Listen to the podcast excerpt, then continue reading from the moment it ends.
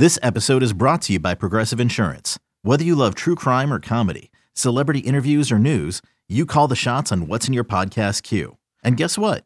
Now you can call them on your auto insurance too with the Name Your Price tool from Progressive. It works just the way it sounds. You tell Progressive how much you want to pay for car insurance, and they'll show you coverage options that fit your budget. Get your quote today at progressive.com to join the over 28 million drivers who trust Progressive. Progressive Casualty Insurance Company and Affiliates. Price and coverage match limited by state law. Wanted to talk about NBA futures as far as the MVP goes for the finals. Now, this is a little tricky because you kind of have to hedge your bets all the way through. You got to almost pick a couple of guys mm-hmm. here to really have some action on it because, again, the real playoffs haven't even started. We're talking about the, again, 9 10 play in game or whatever you want to call it. Right. And you're trying to pick the guy who's going to be the MVP final, eh, MVP in the finals. We don't even know who's going to be there yet. But is there some value on the board? Are there guys that you're looking at and say, yeah, that makes sense because I think the team's going to be there. And if the team's going to be there, that's my guy to win it? I mean, yeah, if, if you're looking for value, I guess, you know, maybe Jimmy Butler plus 2,000. We've talked about how nobody likes the Heat, and they're the number one seed. And to get the best player on the best team in the East at plus 2,000 to win final as MVP is really, really good. Basically, you're going to get good value on anyone outside of the Suns backcourt and Giannis because Vegas just expects the Suns to be in the finals. And obviously, if the Bucks are in the finals, then Giannis is probably going to win MVP of the finals.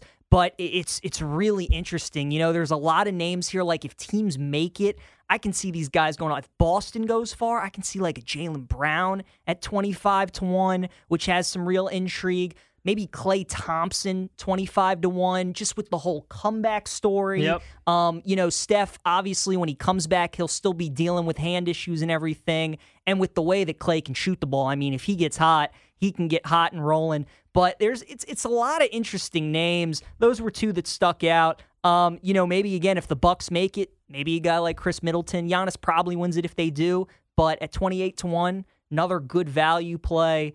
Um, so those are some that kind of strike me. Usually these awards go though to to the top tier guys. Um, so Devin Booker, rightly so, is favored. Um, Giannis plus seven hundred, Chris Paul plus seven fifty. Um, and, and, that's my names. that's my question, PJ. If you get there, Chris Paul, I almost feel like if they get there and they win it, it becomes unless Devin Booker just has a series of series. Yeah. If they're close at all, isn't that a lifetime achievement award yeah, at that point? You're giving it to Chris Paul. Uh, yeah, kind of feels like it, right? It's like Agbaji at Kansas. Like McCormack probably should have won it, but you give it to the best player on the best team throughout. Kind of feels like that with Paul if he gets. I mean, there. that that's my thing is he's been so close with other teams, and then things have happened where he's been injured or whatever goes on with the, with the team itself that he ends up not getting to the finals or not winning in the finals. That if they get there and they win, you almost feel like the writers again, unless Devin Booker is just head and shoulders above. Yeah.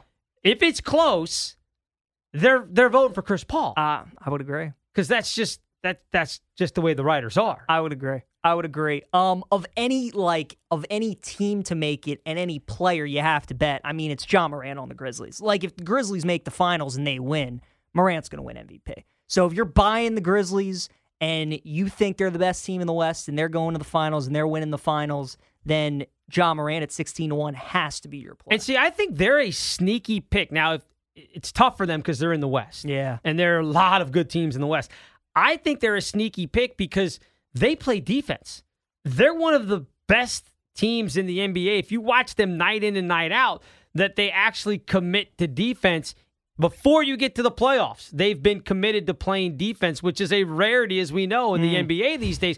Not because teams aren't preaching defense or guys aren't trying, just the, the way the rules are. Yeah. But they are a fun, young team that likes to defend.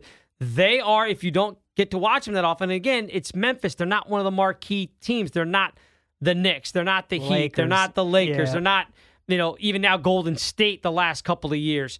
Um, they do a great job defensively, and that's why they're fun to watch. And that's why I think they could be a sneaky pick. I mean, you look at the value that you can get on them plus 1,200 to win the NBA championship. That's seventh best. Are they the seventh best team in the NBA? I don't know that they are. I think they're better than that. Yeah, I agree. But don't you just fear?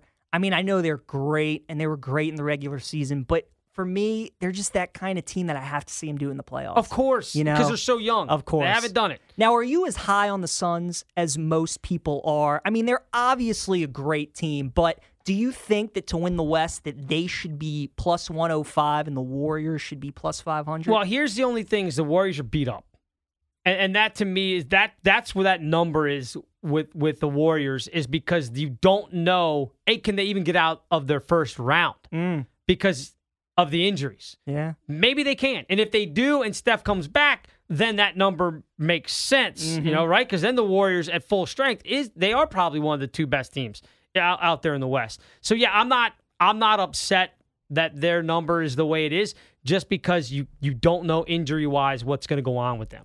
My thing with Phoenix that, you know, I think maybe people have forgotten about a little bit, and I get this year's team is different than last year's. You know, Lakers last year didn't have Anthony Davis. They played them. Nuggets didn't have Murray. They played them. And then they played the Clippers without Kawhi. So they got fortunate playing some teams who were missing some key players. Um, they're obviously a very good team, though. They should be favored to win the West. I'm just saying the Warriors plus 500, if all goes right and they're healthy, that could be uh, that could be a little sprinkle bill, maybe. Sneaky good.